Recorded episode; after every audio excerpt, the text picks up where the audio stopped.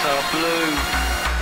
It's part of the noise when winter comes. It reverberates in my lungs. Nature's corrupted. I'm, st- I'm street passing you all. What? What's going on? You're here for a panel, Gus. All right, It's going to be great. Don't worry about it. How's it going? Is everybody ready?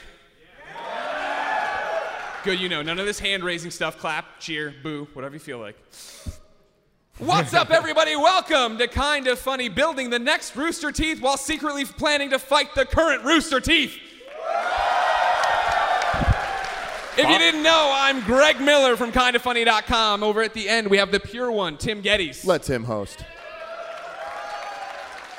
the producer slash seducer, Nick Scarpino. Hi. What are you eating? Have you tried these almond coconut cashew chai Sure kind bars? haven't, sure haven't tried them. They're that. real good. Yeah? Real good. And over You guys- here, what, you have more to say about the bar? I always have more to say. You can This introduce portion him of the first if panel you brought want, to but you you got to by- come right back to me. and over here, does, does he need an introduction? Gus from Rooster Teeth. So, um, I'm a little confused. Um, one, Yeah. I don't know why I'm here, What do you mean? and two, I, you didn't tell me you were gonna fight. Oh, yeah, well, funny story about that. Ladies and gentlemen of the internet, my name is Greg Miller from kindoffunny.com. And I have been waiting far too long to tell all of you on youtube.com. I oh actually Oh need an EMT. Oh, uh, now we need an EMT. God damn it. Somebody patch up Gus.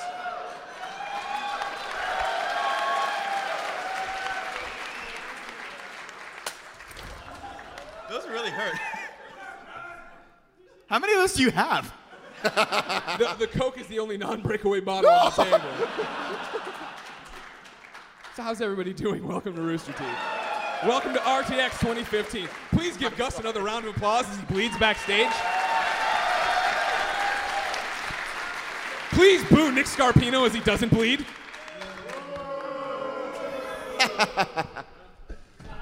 My God. This is awesome for the next panel. They, they're going to sit down and think there's broken glass everywhere. Well, we said we were going to fight Gus, and we did. yeah. We won. And I want to point out, he went out like a bitch. One hit, down for the count. That was the end of it. He's texting me. Probably, please leave RTX. No, he'll be back, he says. Of course, we all do that. Ladies and gentlemen, if you're watching on youtube.com slash Rooster Teeth, hi. We're kind of funny, and we do stupid stunts we don't think through all the way and hurt our friends.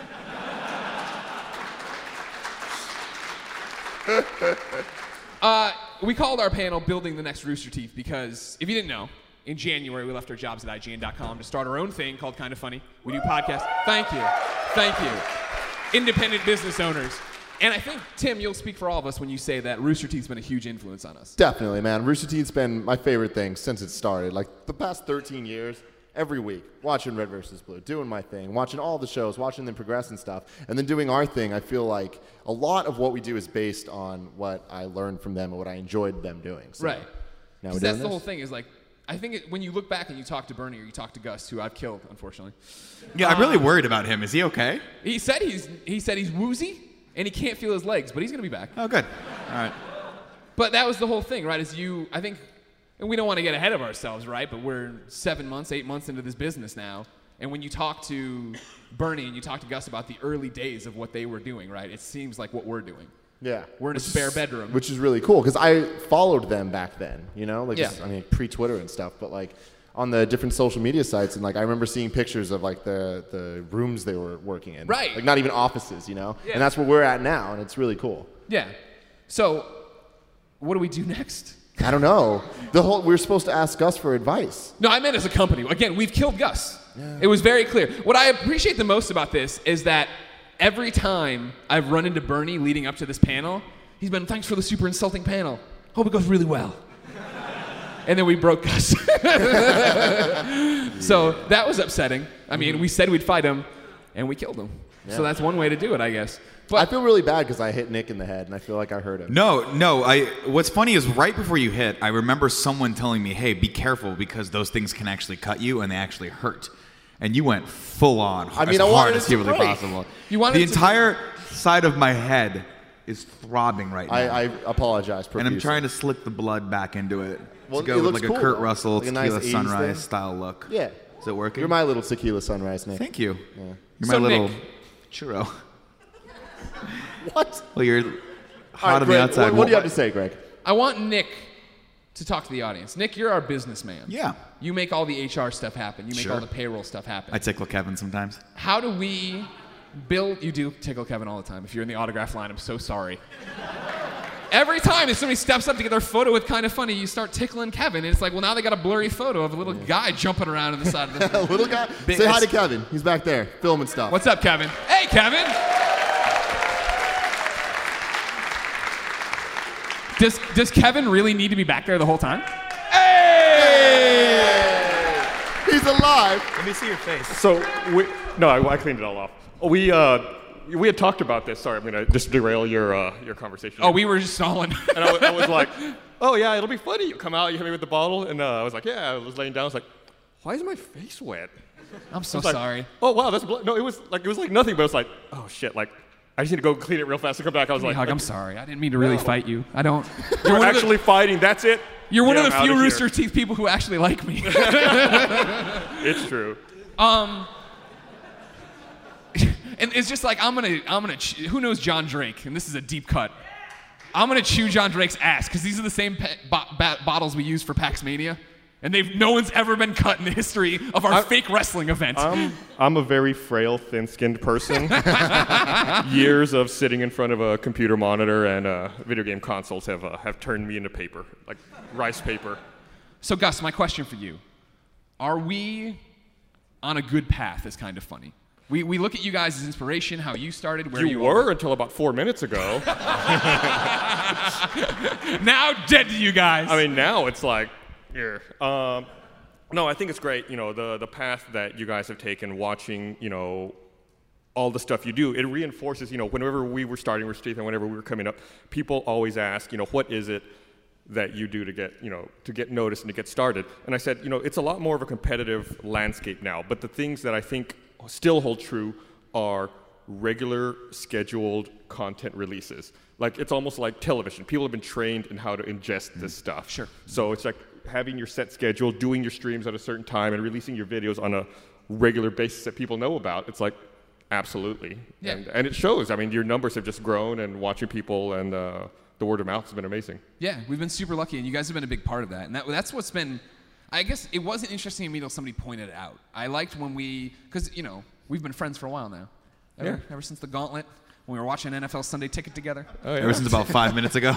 until, until about five minutes ago. I want you to stop playing with that because it's freaking but me out a little bit. it's fun. Look at you me, can everybody. cut yourself though. It's I'm like, it's, it's made out of sharp. sugar, right? Yeah, it's I mean, sugar glass. It's sugar.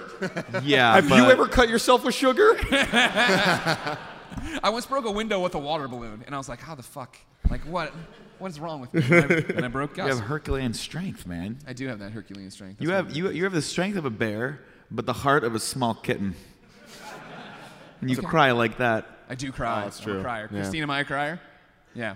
That sounds like that sounds like a bear with vascular problems. It's like Like a small heart. yeah, a beast that's like I just can't. I don't not enough blood flow. That's spot on. spot on. So, what I th- found interesting when somebody pointed it out is that when we left and we started kind of funny and we were like, we're gonna do all this stuff, you began like giving advice on, to us on Twitter. And not, and not like, like from the mountaintop, but as our friend or whatever. And Oh, yeah. somebody tweeted back at you, I remember being like, this is so cool to see Rooster Teeth helping out a competitor. and I was like, are we really a competitor? Like, do you view anyone on the internet anymore as a competitor? No. no, I mean I think it's a, it's a very you know wide landscape. Yeah. Uh, I mean I guess technically yes, but I mean there's six billion people on the planet, and neither of us has a six billion view video, so Right? That's a good point. Yeah. we, we got a ways to go. Only Gavin will Wong eventually, I'm sure. He'll Gavin figure out will some way. Something in slow mo. W- once we acquire Psy and we Yeah. get all those Gangnam style In slow-mo. yeah, we'll be set. But no, I mean I, I, I guess you know technically by definition we would be, but Yeah, but it doesn't feel like that, right? No. Like I mean, uh, do you guys feel like it's, we're ever competing with Rooster Teeth? I was uh, the thing I always tell, and good good audience audience response by the way. You were all asleep yesterday during Colin and Greg Live, but you're on point today. uh, that was the thing, you know, when people talk about it, like I, w- coming from video game press or whatever you want to call it, enthusiast press, right? I remember that you had meetings and you were looking at sites that were like you saying, oh, well, we got to, what are their numbers? We have to take them down, da da da. And I keep telling people here that I feel like in the age we live in now with the internet, there aren't competitors, there's just collaborators. Yeah, I mean, and I think it's apparent when you come to uh, a show like this, where you know we've got you guys here, we've got the Rocket Jump folks here, uh, the Game Grumps are here. It's like technically we're all working the same space. Technically we're all competitors, but you know we're all just hanging out, drinking, you know, Yeah. hitting each other over the head with bottles, making each other bleed. Yeah. Um, it's it's fun. Does anybody have a razor blade? He can cut me back. Does anyone gotta- have a bottle opener? Oh, you're the Ah, best. look at that. Thank you. Thank you so much. also, if any guardians can hear my voice, if we could get new waters, there's glass in all of these.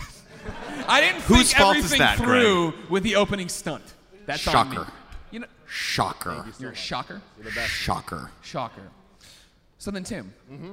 what is it like for you as a lifelong Rooster Teeth fan to be here, a collaborator on a panel with Gus? None of this makes sense. And I, I think that's the coolest thing about my job is like, I just keep wanting things to happen and then they just keep happening. But then I stop and thinking, I'm like, why is this happening? And I'm like, because I'm making it happen. And that sounds really cyclical and stupid. But it's just like, everyone always asks, like, what's the advice? Like, how can I like do what you guys are doing? It's like, literally just do it. Mm-hmm. There is nothing special about me. I can guarantee you there's nothing special about Nick. Not one thing. And it's like, Not we just thing. keep doing things though, and then people like it because if we're doing stuff that we like, chances are someone else likes it too, you know. And it's like when they were doing Rooster Teeth stuff like that, but back in the day, Red versus Blue, it was the same thing. They did it.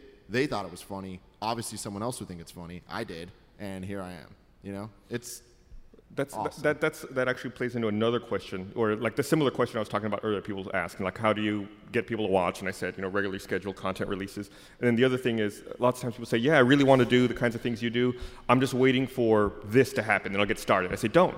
Like, Yeah. why? You Yeah. don't delay. It's like you can start right now. I was like, I tell everyone, it's like, you have a ton of shitty videos in you. Mm-hmm. Get them all out of the way. Yeah. Learn it, practice it, get good, and then have that back catalog. Yep. It's like when we hired Michael at Rooster Teeth. You know, we saw his Crackdown video. We thought, God, that's really funny. Then we immediately went to see like what else has he done, and we went through every video. He was like, God, this guy's been uploading forever. Like he's got a huge catalog. They're not all good. Yeah. But we, we, we But he was doing see the stuff. growth, and he was working on it. Mm-hmm. It's like we appreciate it, and that's why like that mm-hmm. day we were like trying to get a hold of him. It's like we, we want you to come on board. yeah. Yeah, what's the old adage? Tomorrow is the worst word in, in the English language. Yeah. Like tomorrow's tomorrow's like your worst enemy because you always say, "Oh, I'll do it tomorrow. I'll do it tomorrow." And then Yesterday you said tomorrow. 17 months later, Do like, it. yeah. Do Just it. do it. So then, Gus, seven months in to our business here, what do, what do we need to know? What do you wish you knew, or what was you know what we, do you wish was on your radar when Rooster Teeth is getting started like we are? I think you guys are definitely much more ahead of the curve than we were at the time. You know, watching the fact that you guys did a live event, you know, so soon after launching. I think you know live events. You know, as is evidenced by the fact that we're here, live events is definitely, as, as weird as it sounds, as backwards as it sounds, is the next evolution in like online content creation. Sure. Uh, and it goes back to kind of what Tim was saying earlier. It's like we made stuff that we thought was funny, and we thought surely there's other people who think it's funny. Guess what? Those people also want to meet each other. Yeah. That's why uh, these live events are so great. Is that you're bringing people together and making c- individual connections outside of just increasing a little odometer on YouTube. So I think you know the fact you guys did something uh, together so early, I think that's fucking phenomenal. Um, um, and more power to you, man. That's intimidating. Thank you. Yeah. Well, Nick did all the heavy lifting. I didn't have to do much. Me and Tim did most of it. To be Yeah, honest. was a great- but it was that's a- it was a another great show. That's a cool thing about how this all works too. Is the fact that ev- everyone's fans of each other, or at least could be fans of each other. So it's like I'm a content creator, but I'm also a huge fan of Rooster Teeth, and then it's like Freddie Wong and Rocket Jump and stuff. Like I'm a huge fan of them. There's like we meet people that are like, oh my god, I love your stuff, and I'm like, like I met. Do you guys know Warp Zone? Their YouTube channel, they're awesome. Thank, thank you. So uh, I met Davis, and he was talking, and he was just like, "Dude, like I'm, I'm like starstruck talking. I'm like, what are you talking about? I've been watching your videos for like 10 years, and it's just like it's cool that you know we all kind of have so much similarities. Like we can, you can look at anyone in this room and ask them like, "What's your favorite video game?" And they'll have an answer. You know, and then that starts a conversation, and it, that's really cool. What's We, happening? we got distracted by Greg's water. Greg's pouring water. I, I don't like him behind me though. I can't see him. I just see a shadow over me. It's like the rest of my life flashing before my eyes. Looming, coming to get you. He is. Yes. So, So- when you, I'm, I'm, I'm going to turn the tables. Maybe Please I'll, do. I'll ask you a couple of questions. So, you know, in going out and striking, you know, your own independence and doing your own thing, what do you think? What do you feel was the most intimidating part of the process? The most intimidating step in getting stuff off the ground? Oh man. I guess it was figuring out what the right time was going to be. You know what I mean? Like the conversation started for us, like it would have been like 13 months months ago. Like, all right, we love doing YouTube. We think we love it doing more than IGN. What do we do? Like, I, we, I remember Nick being like, all right, what's everybody's number? Like, what do you what do we need to make to do it? And we wrote down those numbers, and we were like, well, we're gonna be let's let's come back in a year, a year and a half. You know what I mean? That was the big thing of like we weren't gonna make that money off the bat, and how could we survive in San Francisco and do all these different things? And we didn't know how to make it work. And then right after that, we found out about Patreon. Yeah. We went to talk to them, and then we did the first Patreon while we were still at IGN, where we rebranded as kind of funny, and that was like the toe in the water thing of like, let's see how people support us, and will they, or what are they going to think about this, and is it going to come off as us being money grubby, and da da da da da, and then overnight we had ten thousand dollars, and we are like, people are giving us this much to make the content they love, and they know we have good jobs. yeah, and I think a big thing there too is the fact that we didn't treat it so much as a crowdfunding thing as much as a subscription service, which is another thing that I was influenced by Rooster Teeth. Like I've been a sponsor for 10 years and I paid to get the content early because I believe in it and I support you guys. And I knew that if we created a tier system that wasn't based on like weird random perks and stuff, although we have those as well. Um, like, if you want Colin to make you sauce, you can you can get that done. It's good sauce. We we base it more about getting the podcasts like early to them and all that stuff because we know that's what they want, and we know that people are going to want it early, and that they just want to support us because they want more stuff to happen. And like, it's kind, it's awesome because we just get to look at all of the the fans and stuff and be like, hey, do you want more stuff? Make it happen, and then they do. It's really cool.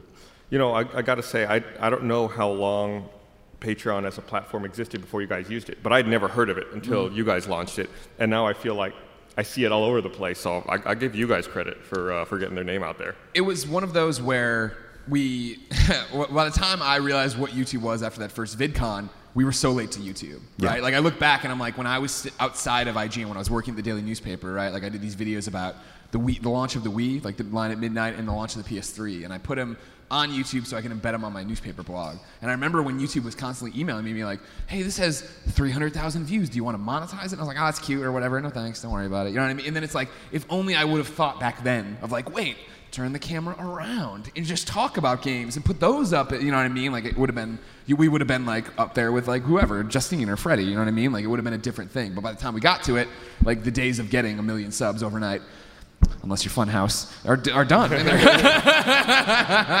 and so that was the thing of like we, we were late to the party there, and we can still make a living on it, obviously. And we're you know we've we're in getting these podcasts going, but we're rebuilding what we already had and all this different stuff. But Patreon was the first thing where it's like we're tip of the sword on this. This is different, and we get to go out and do introduce it to different people. So that was, uh, I think, the first really big thing we got to be a part of. It's interesting because you know you talk about you know the perks people get. It's almost like you're pioneering the the the way that that's tiered and the way that people approach it because you know obviously people look like okay well they made it work like how what does their system look like Yep. because now with a lot of Kickstarter and Indiegogo people look to other successful campaigns and Well, I mean, there was them. there was a good maybe three week period where my sole job was looking at other people's Kickstarters and Patreons and stuff, and kind of researching and figuring out what is right for our audience. And I think that's the key. It's not just like, oh, let's copy what these people do. It's you really need to know these, like who you're delivering your content to, and then give them what they want.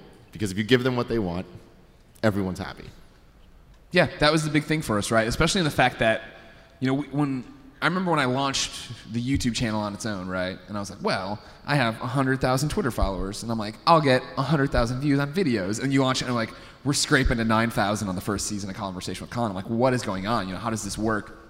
And so then growing that channel, seeing it, you know, like, like today, right? We have like a little over 250,000 subs. And then each video does 30 to 40 to 50, somewhere in that range, right? It's like, damn, they're not consuming everything. How does it work? But now it's like, you go to Patreon and it's, you know, total 10,000 patrons, but it's really like 8,000 because the survey said most people are doubling up and doing it. And it's like, it's, it's very similar. I remember when we were when right after the Lazer Team stuff happened, and Bernie gave a speech at VidCon where he's like, "I know the number, the, the dollar sign is impressive, but really what you need to look at is this. These are the number of people supporting us, and that's these best friends, right? That will like travel from Scotland to come see us, and not even be that big into they're right up front, right back, like right, not even be that into Rooster Teeth, but they want to come support us and be Right. part of it. And it's like, those are the people that I didn't, we didn't know existed, or I didn't know existed, right? We knew we had fans and people who consume our content, but when we were at IGN, IGN was, I was always fighting that uphill battle of like, we're not the corporate behemoth. We're a bunch of people who like video games. Please don't hate us. I know it's. I know you can spell ignorant with it. It's not.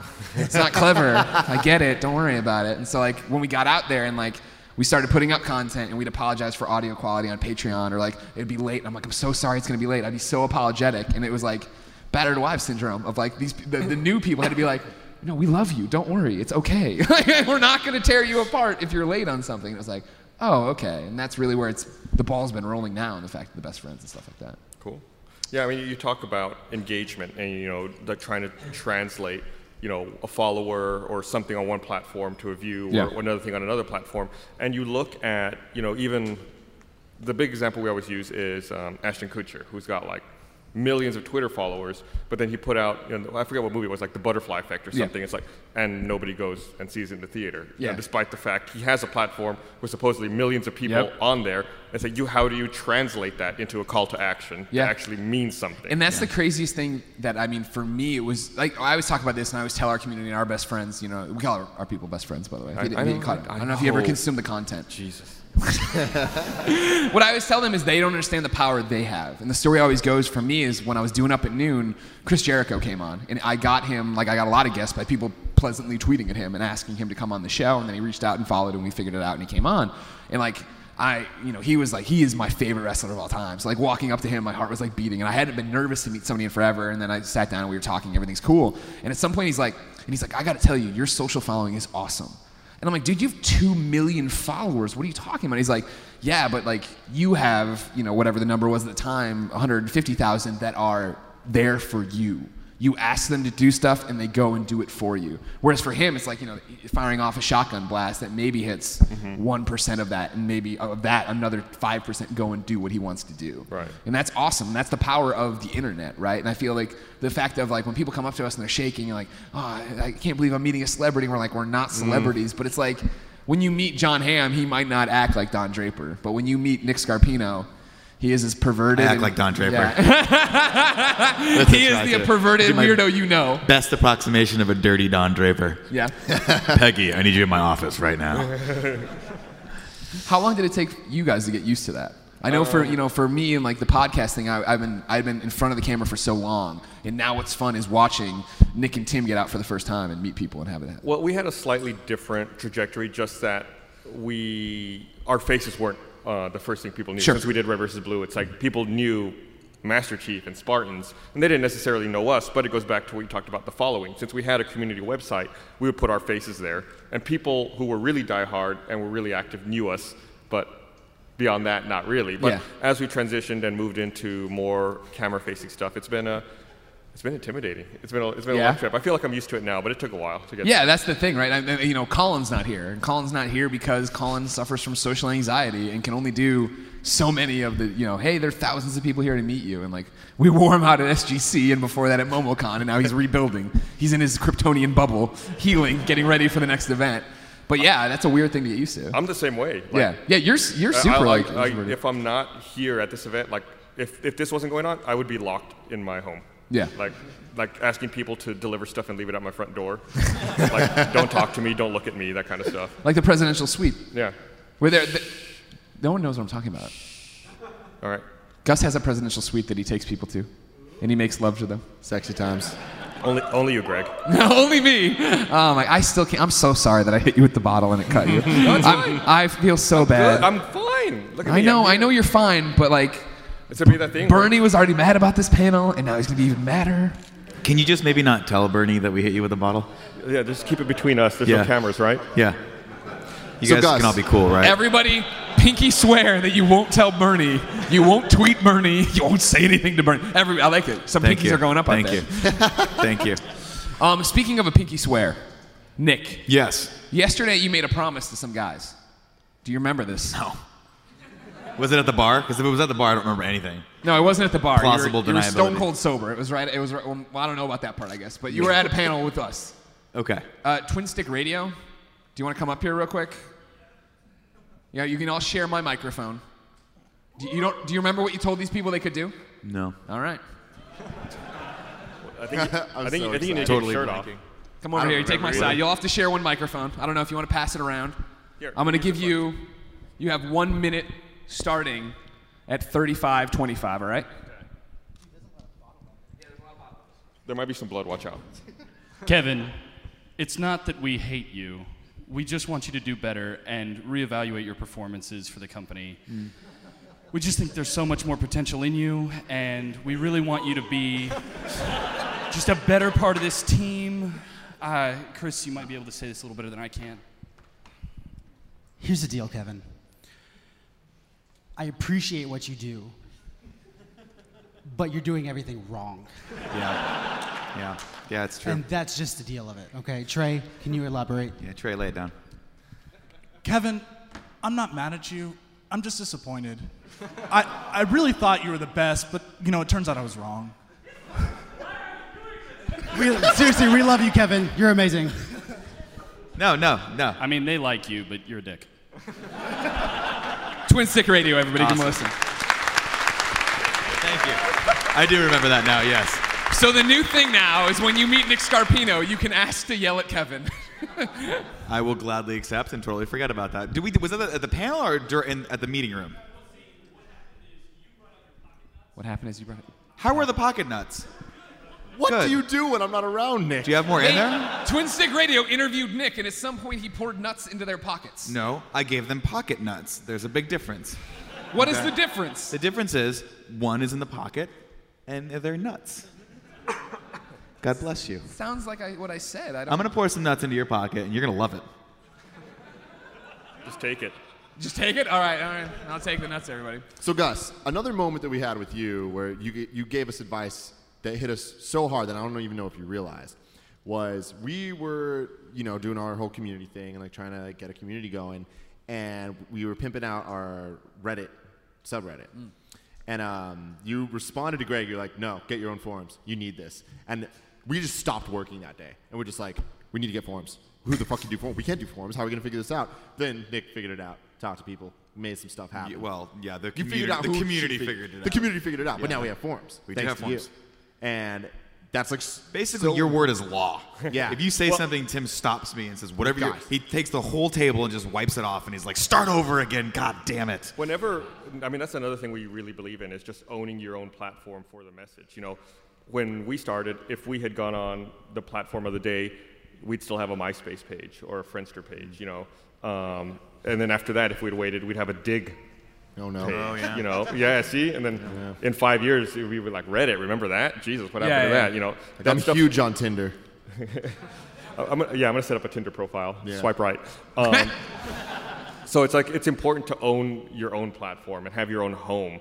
That as long as you're creating stuff, that's not going to change. You're not constantly chasing someone else. You're not constantly increases someone else seeing, increasing someone else's valuation for Mm-hmm. investors. You know, who gives a fuck if Condé Nast bought Reddit for 165 million dollars or whatever? Like that doesn't help you. Right. You don't want to contribute. To, I mean, it's fine. You can use it. It's a great community to tap into, but own your own home. Yeah. Don't rent, buy.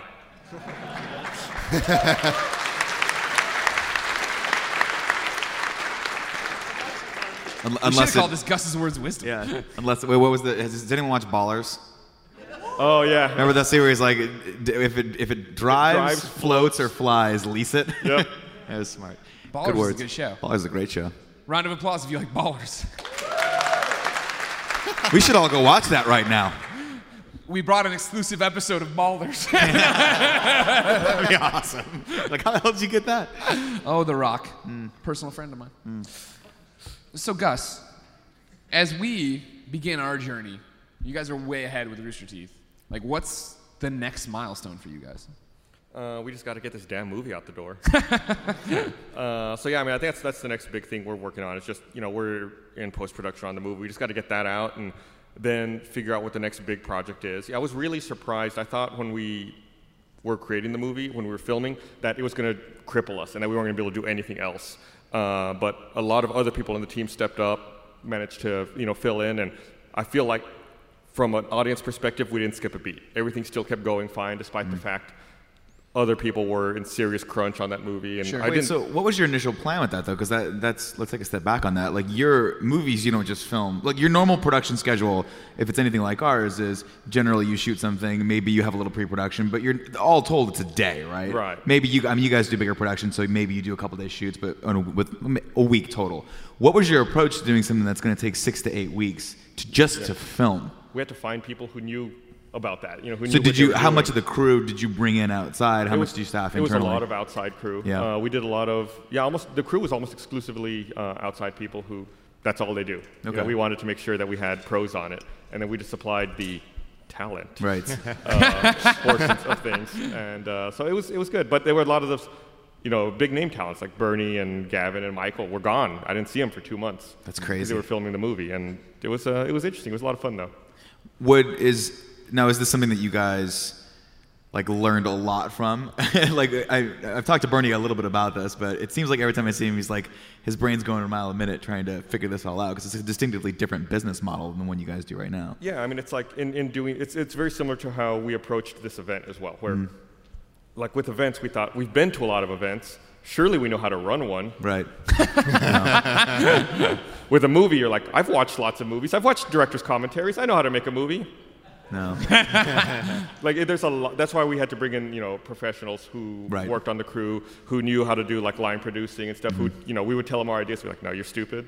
That's not gonna work. That's gonna take Like, you 10 days Yeah, to this is the way you're supposed to do it. Like, okay, so it was um it was it was a matter of finding people who knew what they were doing and then deferring to their expertise. So not to hijack the conversation with with you know movie production, This but is a what? po- we're just doing a podcast about know, Gus. It's fine. that. Go. I want you to hijack the conversation. So what? So you you're like we're gonna do a movie. We're gonna we're gonna fund it via the crowd. What's the ne- once you're like okay this is greenlit this is going like we have the money for this. What was the next step? Who was the first call for the crew that you guys had to do to we, put together? um, so when we, we approached it, we knew, and we, we were very clear about this in our messaging. We wanted to be very straightforward on the crowdfunding side of Mm-hmm. things. We knew whether or not the crowdfunding was successful, we were going to make the movie. Okay. We used crowdfunding to try to help add and make the movie extra awesome. Mm-hmm. So even before the crowdfunding went up, we had our infrastructure in place. We knew what we were doing. We knew who. The ball was already rolling Gotcha. in, in pre-production, and um, then you know once the crowdfunding kicked off, once that was going, it was like, okay, now we actually really have to do it. You know, It's an it oh like- shit moment where you're it's like, this is gonna be reality Yeah, for we gotta pick the next year of our life. We got to pick a date on the calendar. We're gonna start shooting. Like, all right, that's the date. No, no, that's the no. fuck that. No, fuck. Um, then it's like, All right. yeah. Then you- we get to the practicality. It's like, oh shit, we actually have to do it. Yeah. And, uh, yeah. It was uh, it was nerve wracking. It's a grueling process too. I have to imagine. yeah, and because like I said, you know, we were nervous taking so many people out for for a couple of months and not having them. You know, Bernie and Gavin are normally always on the podcast with me, and I just couldn't use them. Right. So it's like, so I had to cut Brandon, you know. the bottom of the barrel. I was like, I, I was like, people hate you, Brandon. I don't know. Um, it's like it's like goes back to like wrestling. You got to have like the hero and the heel. Yeah, It's like yeah. i- i- if you're comfortable being the heel, I mean that's fine. Come on out. I- I'm always comfortable being the heel. Um, so then, on a, on a grander level, what? So one of the things you, one of the questions that you asked earlier was, what was the, the hardest step or hardest thing for you taking that step onto your own? And for me, it was the fear of the unknown. It was the fear of not knowing what taxes to pay, how to set up a corporation, how to do all this stuff. And I thought, I'm like, cool. Once we get past that initial burst of like, say it's going to be a month or two, and then we got we hit, we hit Patreon. I was like, cool. That fear is going to go away. That fear hasn't gone away yet. You're you, you're in it to win it. Does that ever go away? No. uh, it never it never does. So uh, we you know early on we had the you know the same struggles. You know we we have no idea what the hell we're doing. You know we was just a couple of us in a spare bedroom and we thought, all right, well we got to set up a business, I guess. You know.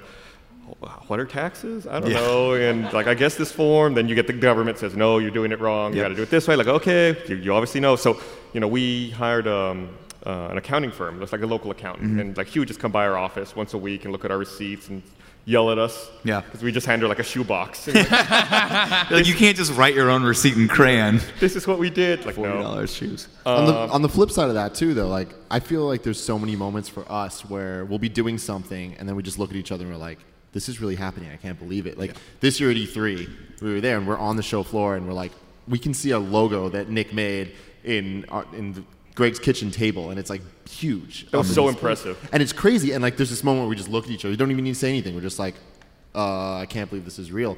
Like I'm sure you've had that, but now with Rooster Teeth, not just being red versus blue, there's like shorts, there's the podcast, and even more than that, there's like Funhaus and there's animation, and then there's all these different like sections.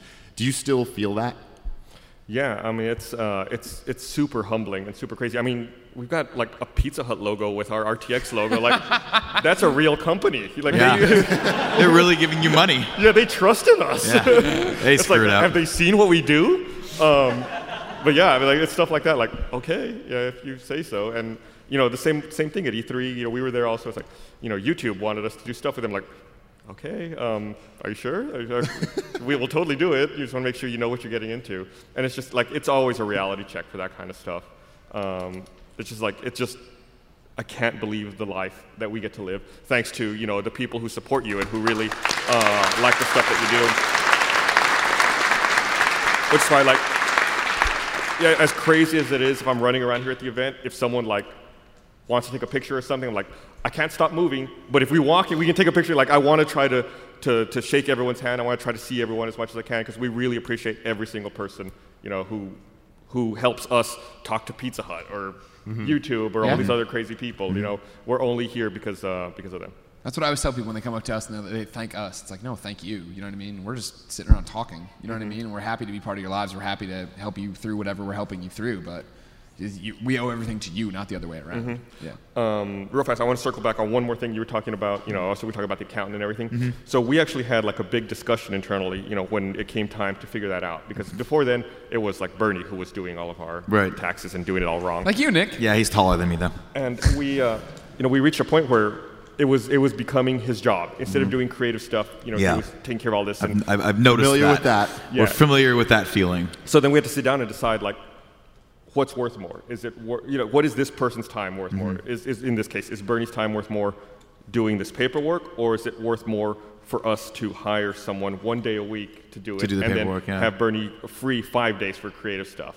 So it's like we really had to think about it, and we decided to, to bring in an outside person to help with that stuff. But how so? How much of your business has been like that? So what we're noticing is that when there's a need, we fill it. Right? There's not a lot of strategic planning that we do because we never stop. We're always like looking at that next big challenge and thinking, how do we overcome that? We're not thinking necessarily strategically as much as we should. So how much for you guys over the years has it been like? uh, we need an editor. Let's just go find an editor. Versus, let's sit down and let's figure out what the vision is for the next year and try to staff accordingly. You're, I can already tell by I- your smile what the I answer think is. it took us 10 years to get to the point to try to figure out vision. Like Yeah. the first 10 years, we're definitely scrambling. Like, oh shit, we need this. Right, we need someone right, Right now. now. What are we gonna do about this? And then, okay, fine, that's patched. It's like you're patching a wall. Yeah. And you know, only within the last you know two years maybe has it been like. Let's try to plan this out and be smart about it. Because even like moving office spaces, every time we move, we're like, oh, we're like for five years, we're going to be fine in here. And then within a year, we outgrow it. I'm like, oh, fuck. Yeah. See, we have Kevin, um, who we make do everything, uh, but at a certain point, he's going to drop dead. So He's going to fall out the window, as you've heard many times Oh on the my god! podcast. Amazingly, Kevin's never broken a single thing, but it looks like he's breaking the world every time he moves. It's pros and cons with him. Well, Pros what's worth cons. more, Kevin's life or the comedy? Well, the problem is that he's never on camera when he's about to die. He's always trying to get around the camera and then hopping. The- The closest he ever came was when he was for just as a friend fixing my subwoofer, and he, you hear him laugh. He was had it above his head. He's laying on the he's laying on the ground with it above his head, and he finally got the thing out. And he like got up. He's like, I got it, and then it fell. And it was like if he would have been down for two more seconds, his head would have been crushed like Larry in The Walking Dead. It would have been just over. It'd be like, oh my god. Sorry for the season one Walking Dead spoiler, but you should have played it by now. We uh, Spoilers, Lee dies too. at the last studio we were at. At, at our last studio, I talked to you know uh, our, we had our security was provided by ADT. You know they did all like the motion sensors and alarms and shit. And I had the ADT sales guy come out. And I was like, hey, listen, I know we have security cameras all over this place, but they don't have sound. Is there any way you could swap out all of our security cameras with like high definition cameras with sound, like so we can record everything constantly in case something funny happens and we're not recording it? and the guy was like, you want like hidden cameras all around your office, recording video and audio 24 hours a day, and you want to save it all for a month? I said, yes. He goes, that's illegal. I go, why? He goes, at a workplace you cannot secretly film and you know and, and monitor audio of your employees. I was like, I was like, what if we got? We can't. I'm not about California. You gotta take out the you gotta take out the toilet cam. Sorry, Tim. I was like, what if we got him to sign waivers? He's like, no, you cannot do that. Like, they don't even carry that product. They don't even carry a product. That's do video and audio. fascinating. I was like, all right. probably like that's it's how probably that's better, how though. warped we all are though. They were like that. May, that makes sense. We should do that. Yeah, yeah. Because we're the same way of like, oh man, we're about to do, wait, Periscope it. Wait, Tim wants to Snapchat it. Take a photo for Instagram. It's like, that's just the life for now. We're trying to be everywhere and do everything to hit every audience. Here's a here's a very important question. At what point did you guys realize it's time to move out of the living room and into a real, honest to God, adult space? So we started in 03. We were in a spare bedroom in 03. We moved in Hmm. 05 to an apartment. Uh, it was a We've thought about that. It was We've a talked one- about that. It was a one-bedroom apartment. It was great, actually. Uh, I re- highly recommend it. Uh, you can you can fit a desk. If it has washer dryer connections, you can put a desk in there instead of a washer dryer. Awesome. What if you want to wash your clothes? No, yeah, well then Okay. you're fucked. Um, and then in 07, we moved into our first studio, which was right down the road on Congress. Uh, it's actually being torn down right now. Hmm. They're building a hotel there. If you get a chance, you should go swing by. Uh, it, it's funny, like, I, I, mean, I got sidetracked. I, That's fine. I love That's what this Welcome to our show. uh, I loved the thought at the time of moving into like a real office. Mm-hmm. And I was like, this is gonna be so cool. We're gonna be working downtown. You know, it's gonna be awesome. And then you get there, like, oh, this building's a piece of shit. yeah. like, it's falling apart. Like, a one bedroom apartment was better than this. Yeah. Uh, and as they're tearing it down now, I guess it's easy. It was easier for them to take the trash out. It was easier for them to knock a hole in the wall and throw it outside than to take it down the stairs. So like, there's a giant circle in the side of the building, and they're just like throwing all the shit out. Uh, how long do you think it took them to figure that one out? It was like 10 days later, like, you know what? Fuck it. Yeah, just knock that wall out. Enough with these fucking stairs. Fuck these stairs shit. So about uh, probably about four years then to get into our first like Real office. space. and we found that on like Craigslist. Yeah. So in kind of funny time, it'll be like two months, and then we'll have it because we're dumb. And we were just like, let's just speed things up for no reason. But then we just keep throwing ourselves forward, and it seems like it's working. But one day we're all just gonna like, Oh, it'll just collapse. crumble. Yeah. Yeah, one day we'll be like the Roadrunner where we're, and we'll, or Co- Wile E. Coyote and look down and realize there's no road there. And Yeah, that's, that's what's fault. gonna happen. That's one of the things that was scariest, you know, especially initially, was realizing that everything we did had to be a hit. Like if we had, because every hit basically bankrolled the next project. Sure. And it's like mm-hmm. if you have one that doesn't succeed, then you're just like, oh, everything's fucked. Yeah. So it's like it's really it was really nerve wracking going See, through that. that's what we have going for us is we don't have any hits. Yeah. Yep. So it's just kind of like If No we can content. maintain this level of mediocrity, if we ever succeed, if we're oh, ever man. actually funny, we're fucked. Because it's only kind of funny. It's like, Yeah. yeah, we got to redesign the logo, uh, rebrand the name. Um, but yeah, it, it was really scary for a long time. And then the, the, the worst part is when you have that fear, you start playing it safe. And you start being very conservative with your decisions because you don't want to fail because Yeah. you're afraid of, uh, of losing the farm, as it were. Yeah. Uh, so we're really, we're really grateful that uh, everything worked out, that every hit led to another hit. And uh, now we're, we're being a little more adventurous now. I feel like it, I feel like that feeling is counterproductive, right? Because you live your, especially you know, coming from a place where every day was um, you, predictable, right? You- if you work at a company like IGN for a long time, you get the feel of it and you understand how everything works. Leaving that and not really knowing how, like, what your next day is going to be is, is very, very terrifying.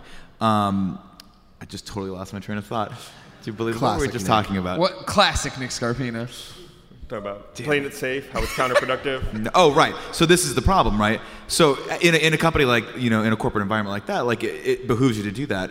When you're doing your own thing and you're trying to get you know become successful, you have to fight that feeling in you that constantly says do the safe thing, do the right thing, because sometimes the wrong thing is the right thing, right? Throwing a live event for us Deep. was probably the stupidest idea we could have done. And four months in, we were all tired. None of us really knew what was going on. And then all of a sudden, we're like, we got to throw a live event. And that became our focus. That became my focus for like two months primarily.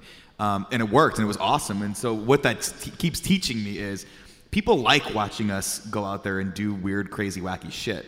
And it doesn't even matter if we succeed or fail. It's just the process that I think is the most important thing, and, and, and allowing people to share in that Yeah. and watch us go through, try these weird, just try stuff, you know. Mm-hmm. But for me, that that was actually one of the hardest things. Is like I'm like I need structure. I need to know exactly what something's going to do. I need to know if I promote it, it's going to do this. Yeah. And and you know, uh, and all that. So I've been doing a lot of interviews here, right, at RTX, and a lot of people are asking us, like, well, so what's next for you guys? Da, da, da. I'm like, well, on Thursday, we're sitting down to have an actual, we're going into an offsite, we're sitting down and planning out what the next six months to a year of the site and the you know, product looks like and what our new shows are going to be and how we're going to fit them in.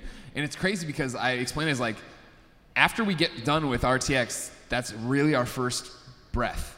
We've been running nonstop since January 5th, and mm. now we're going to get there and be like, all right, we've done all that.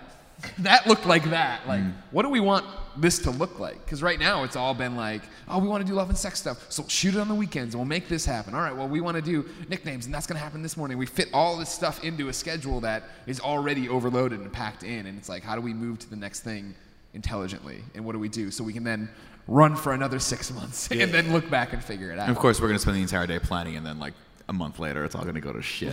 no, we're going to that's not what- let that's that because happen. we're going to go to Starbucks like 10 times that day. No, We're not going to actually do fine. anything. It'll be good, though. when you talk about you know um, being conservative and that being counterproductive, it's like going to Vegas. It's like if you bet a You little bet bit of money, Yeah, five dollars, you're just gonna lose. right? Yeah. You're not gonna you're not gonna win very much if you do win at all. You got to bet a lot if you want to win a lot. You got to put it out there. Boom. If Everyone- I could drop thank this you, mic, everyone. I would drop it. Yeah, it's true. There you go. It's true, but that's that's a hard thing, and especially you know when you got skin in the game, that's a hard thing to rectify. Oh, yeah, absolutely. You know, it, it's it was actually a lot easier. It's I mean, it was really easy to just experiment and do whatever the hell we wanted to do at IGN because there were really no consequences. Sure. IGN put out so much content that if something we did failed, you were like, whatever. It's, I, what was it? I totally forgot about. it. Oh, we're already moving forward. We're like a week ahead of time already. Yeah, if Um, something failed, they let it, you do it for three years, and no one ever questioned it. You're spending how much money to get I whatever? Just bring them up. but Yeah. yeah, they can't fire you again. So, What's that? okay, we talked about Again. the. Craig. we talked about the office and stuff, and then we were, you were talking about how you know Bernie was doing all the accounting stuff, and then he needed to do the creative thing. What would you say are the most important? Like now that it is just the four of us and Kevin, what should be the next person that we get to help us? I think the sooner you can, and, and it's not like a glamorous position, but the sooner you can find a support person, like a support staff person, you know, be it like someone who can help you organize your scheduling or, you know, help out with paperwork, like just someone who can do the not front of camera stuff, someone who could take care of the mundane behind camera stuff to let you guys focus more Yeah. on the front of camera creative stuff, you know, that is going to be invaluable. People always ask, well, you know, people used to ask, but they still do. I don't know what. I've got a concussion. Um, people always ask like what they can do to get a job at Rooster Teeth, and for the longest time, what I always told them was, get an accounting degree. If you can be an accountant, we need someone to come in and like do our books and like take care of all of that stuff in order to allow us to continue to keep doing what we're doing. We have, you know, right now at our building, you know, we have all the creative in one building, and we have a separate building just filled with support people. And when we do the tour, I'm like, this is like the least glamorous part of the office, but we couldn't do anything if these people didn't show up and you know do the mundane heavy lifting, and uh, it's, it's really important. But you guys also have a habit of taking some of those people and then, like, slowly but surely, they become personalities. That's, Yeah. that's an awful problem. And like literally, like I mean, take Kevin for instance, right? Um, he was like, I don't want to be on camera. I just want to be behind the camera. But the problem is, even him being behind the camera, he became the personality that was behind the camera, Right. and he's got that beautiful, beautiful childish laugh. Um, there it is again. Um, and it, I don't even think that was him. I think that I was think that someone was someone else. That a was an laugh. That was that was amazing. I saw Kevin, Kevin, that's smile, and I how was like, iconic wait. your laugh has become. We need to get one of those plushies of them where you, you, you squeeze them and it'll laugh comes out of them. Squeaky. Go tickle him so everyone can hear his laugh. no, just sell it as a uh, as a ringtone on the uh, iTunes. Yeah. Oh, that's a good idea. That's a great Um, idea. Kevin, we're gonna monetize your entire body. Kevin, I need, I'm gonna need a wax sculpture of your balls. Is that cool? No, Greg, don't shake your head. You knew what you were getting that yourself into seven shake, months that ago. That was a questioning, and then I was like, "Yeah, I'm in." Yeah, no, I'm we'll need that, it. we'll need that, I I'll was do that. thinking you could do the thing where it's like the tea bag, where it's like you know you put the tea, the tea Oh, in the oh, yeah. get a cast, get a cast of his balls, and then you can dunk. Christine, you always make tea with the thing. You know what I'm talking about. the look on Steimer's Not- face right not, now. Not with a balls cast. You know what I mean? Like the your Death Star. Like a steeping ball or something. Yeah. a, ste- a sticking. I made that up, and I, I was right. Steeping. But but where do you, in all, in all seriousness, where do you draw the line with that, right? Because at a certain point, you can't. Your accountant, who might be funny, and and you put them on camera for a second, you have that person. Like that, you start to take their attention away from the job that you need them to do. So how do you rectify that? How do you manage that? You get them a separate building and you hide them in it. You lock the door. Uh, you stay away from every camera we own. It's, it's hard, you know. And then there's some people who it, it makes sense after a while. I, don't, I don't know. There's, it's really Just an there- organic there is, thing? There is no easy answer to that, man. Even you know, doing this event, you know, Barbara and I organize uh, RTX. Mm-hmm. But then once RTX starts, since we're also no, no, no, no, I'm not. I'm not. Fi- I'm not fishing for that. Standing ovation. Once,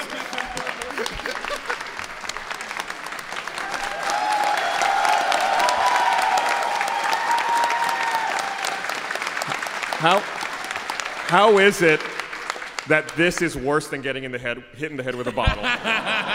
um, but then once the event starts, since we're Ten minutes. He's pointing to the sign. Ten minutes. since we're front of camera people, once the event starts, like we're crippled as far as like being able to do anything to Right. help the event Right. because you know we're locked up. Anytime we step outside, we have a lot of people that we want to meet and talk to. So Yeah, but so that, so that blew me away, right? Like I, I met Barbara, I think, for the first time last year, and I was like, "Oh, I know you as someone who does content for Rooster Teeth," and she, and then Tim was like, "No, no, no, man, she like plans this whole thing," and I was like, "What?" Yeah. Like I don't understand that, and then I mean I get it because that's what I have to do as well. Like I have to plan stuff and simultaneously be you know the funny guy on camera, the sexy guy on camera, you know, Heavy the, is the, tall crown, guy Nick. on Heavy is the crown. Yeah, um, but like you would think that at a certain point you're like, Barb, just like relax. Let's get someone else who doesn't want to be on camera. But then the problem becomes like, does it behoove you to start taking those people who really know the business and pushing them forward as talent? Because then it has that organic like they have that connection with the audience. You're not just bringing someone in outside that's a pretty face. Mm-hmm. You've got people that are homegrown, part of the community, and you're elevating them. Yeah, that, that, that's a huge plus for them. You know, and that, and that's I think that's what complicates it and makes it like impossible to answer. It's like a case by case thing. Yeah. Just trying to figure out. You know, luckily we we were able to uh, hire a dedicated events manager a month ago. Oh, awesome. And she's had the, probably the worst month of her That's, life. that was just a, just a, just a, I mean, I don't really know your business. Maybe start six months or Yeah, like a year like- before the like- next one. Maybe hire another one like yeah. now. She started, and I was like, listen.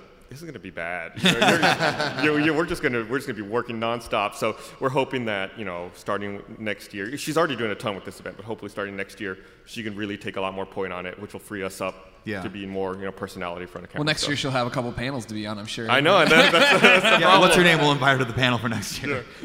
How many people work at Rooster Teeth now compared to when you first started? When we first started, there were three of us. Uh, now we just hired employee, I think 115. Jesus. Holy shit. It's a hell of a holiday party. Yeah, it's a it's a lot. It's a lot of people. It's crazy, man. Uh, sometimes we, I, I feel embarrassed. You know, there's so many people that sometimes I'll walk around and be like, "Who is that guy? Does he, was he? Oh, he doesn't work here. Okay, okay." Or then they're I like, "Oh no, don't- he's been he's, he's worked here for two years." you know, it's like I- He's I- my brother. like, that's Like, Miles Luna. yeah. Um, so Miles actually, that's Miles was you know he started at the last studio. Miles might have been like employee 20 or something. Damn. On uh, on Miles' first day, he walked in, and I was the only person in the studio at the time because we were still small enough where like everyone was at lunch or something. And uh, Miles comes up to the door. He goes, "Hey, you know, my name's Miles. Uh, uh, I'm here to start work. You know, it's my first day." I was like, who are you reporting to? He's like, uh, Brandon. Brandon, you know, Brandon's gonna be my boss. Like, Brandon's not here. He's like, okay, cool. Well, I could just go sit at my desk and wait for him. I was like, no, you need to leave. I was like, um, why don't you come back when Mile, when uh, when Brandon's here? So like, it was his first day of work, and I kicked him out. he, he went down the street to like GameStop and like sat in the parking lot, like, and waited for Brandon to come in the back. heat. Just Just playing on one of those shitty demo units that like the controller's not quite where you want it, and you're just like, why is it up here? Yeah, it, hard and it's that plastic. close to the thing. You Yeah. can't even get your fingers at triggers. Yeah, but it's and, and then now, of course, you know, Miles has been there for so long, and you And know, you still won't let him in the building. I still don't let him in. like, I don't know who you are. You should go back to GameStop. Still seems like a bogus, bogus story you're telling us, kid. Get out of here. Yeah, I think we went from three people initially uh, in 03. By the time we moved into the apartment, there were, I want to say six of us. And by the time we moved into the studio downtown, there were seven, I think. Uh, then we moved into the last place down south, there were 11 of us. Then by the time we left that studio, there were, God, what, last year when we moved, there were 70 of us. Jeez. So And what? year, that sounds like a much bigger jump than the other ones. Like, what happened there? RWBY. We had, yeah, we had to hire a bunch of animators. We started doing. Um, we had to hire an animation team to do, you know, Red versus Blue animated stuff, and, and to start doing RWBY. So that that was just like a crazy amount of growth. And a lot of times when people come to tour the facility, they ask, you know, oh, you know, they're interested about RWBY. Like, where do you animate it? We say, oh, right here. These are the guys. Like, and they're like, no, no, really. Where do you send it? Like, you send it to like Korea or Japan? Like, no, it's those guys right there. Like, yeah, but where does it animate it? Like, it's right there. I don't know what you're not, you're not understanding. It's, it's really unusual, I guess, to do animation in the United States because it's much more expensive to do it here. Well, but you guys have sort of figured out a good model for that, right? Like, do you use the same animation team for for all the animated products that you have, or do you like switch around members? Now we're starting to. Starting to. So we're getting a lot better about that. Before with scheduling, Yeah. some of the sh- some of the shows overlapped and it was impossible. Right. Okay. Now we have an offset between them, so we can keep them working constantly. Were you noticing though that when you were Yeah. No 'cause it- breaks, well, no- no, vacation. It- it's- danger. It's, great for them because uh, before that we were just hiring them on as contractors because yeah. we needed them for a couple of months, and then it's like we don't have any more work for you guys. You know, now that we have work for them all the time, we can actually hire them as employees because they they'll have stuff to do. Yeah, I mean that's the danger, right? Is like famously, I think the the people that did the facial reconstruction for Benjamin Button was this one company that got hired to do Tron, but because of the seasonality of the jobs, all of the contractors that were great had left, so the Tron stuff didn't look as good. Their And so faces you're- look terrible. Yeah, I mean, and I could be I could be paraphrasing that or getting that completely wrong, but that but the, the You point is know. yeah, I know. I talk out of my ass a lot. The point is, yeah, you're getting a talent drain, right? Because if your talent gets hired for something that's a little longer, then you don't get that key animator or that or that guy that really knows what he's doing. Um, so that's got to be really hard to manage. yeah, that and process. yeah, but we're I feel like within the last year we've really solidified that, and you know we added new properties like the X-ray and VAV animated series. We have a, a team that's dedicated pretty much just to that, and they are like they're amazing. Like looking at their portfolios and mm-hmm. stuff they've worked on, like that team is so good that they've told us that there's like other animation studios like trying to poach them and like take them. But they stay with us because they say they like working there. That's so relaxed, and it's a, it's a cool place to be. That's good. well, that's a good environment. Yeah, but they're they're awesome. It's like an all-star team. That was, I mean, so how was that jump though? I mean, not that you guys, I mean, you guys have always done Red versus Blue, but the actual jump to that anim, to, to being an animation house, that must have been a big learning curve. again, it's like we don't know what we're doing. You know? it's like let's find one person who knows, Right. and then can hopefully teach us, and then bring in, start Like be assembling the a sort of supervising producer and can come and build his own team. Right, and that's uh, that's really what we did. You know, we were really fortunate to find uh, find the right people to Mm-hmm. uh, to help get us started, Right. and then build the team, and then show us like the right way to do it. Yeah, you guys are always really good at that. Like one of the hard things is letting go of that control of like trying to uh, trust the people that you're hiring because they should know more than you. Yeah. Um, and you guys seem to, I mean, outwardly look, you, you seem to be really good at that. I'm really bad at it. Really? So um, I used to do all of our like podcast. We refer to it as broadcast, like all of our live streams and all of our podcast stuff. But it was just like driving me crazy. I mean, it was it was basically the department was me. Like it was me doing all Right. of it. So we hired someone to do it, and I think for the first probably year he worked there, I was just like looking over his shoulder, like no, no, like, not the way to do it. Like you got to be doing it this way. Then I re- one day I realized like I'm an asshole. yeah. I'm, like I'm micromanaging this guy to death. Like he knows what he's doing. Why am I still like not trusting him to do his job? That's hard. I mean, that's on a micro level. Granted, we have Kevin. Hi, Kevin. I do that with Kevin. I catch myself. I'm like, what the what the fuck does it matter how he sets this up? As long as the the the end is the exact same as the desired thing, I don't care about how he got there. Yeah. You know, for the most part, unless you know it's Kevin. He's taking his sweet time. Then he needs to Kevin, speed hurry it it up, Kevin. Speed it up. Do I have to get the, do I have to get the twin stick guys up here to yell at you again? They're ready. You fucking, hate me. ready. Uh, Gus, we're in our final two minutes of the panel. Uh-oh. What do we do next? What, what is what? you- We made the forums. What else do you want from us? I, I think you guys have done so much right. I think it's, you know you're building community. I mean, the big thing, like I talked about earlier, is just make sure you're driving everyone back to your forums, driving them back to your website. The other social media stuff, Twitter, Periscope, all that bullshit, that's just like tools to bring them back to Sure. you. Um, you know, just continue that and uh, do another live event, man. Oh, no. that was fun to see. Thank you. I wanted to go in person. I was, I think I was out of town somewhere else at the time, but uh, it was really cool to see the, the video when it was all wrapped up and Yeah. done. I'm super impressed with the guys with the job you did. Thank you. Yes, Thank you. thank you. Yeah, yeah, Tim. Tim. Tim edited Tim. that video. I edited the awesome. shit out of that video. It was awesome. Check it out. YouTube.com slash kind of funny. Kind of Funny Live 2 will happen, I assume, sometime next year. Yeah. So, so book your plane tickets now to wherever we do it. Probably earlier, I would imagine. Though I don't think we want to butt it up. May was a little bit. No matter what, it, it- there will never be a good time to do it. That's true. That's the problem. Very true. Look at you. You do this thing in the uh, in the hottest place on earth, in the hottest month on earth. Well, you, you got to find. I mean, that, that's another struggle. It's like, when are you going to do it? We did it in the summer because kids can travel better. They're not in school. Good point. Uh, you know, it's and then figuring out everyone else's event schedule. You know, oh, are we going to be competing with San Diego Comic Con, PAX? Like, Yep, when are yep, all these yep, other shows? It's a nightmare. Yeah, no, it's terrible because like it, when we finally settled on ours, then it was the ah, but I got college finals, and I was just like, well, don't take them. Yeah, College is bullshit. Like when I booked these dates for RTX, it was like, great, we got it all figured out. It's August, you know, it's gonna be hot, but oh well. Then like the next week, I was like, oh, Gamescom, right?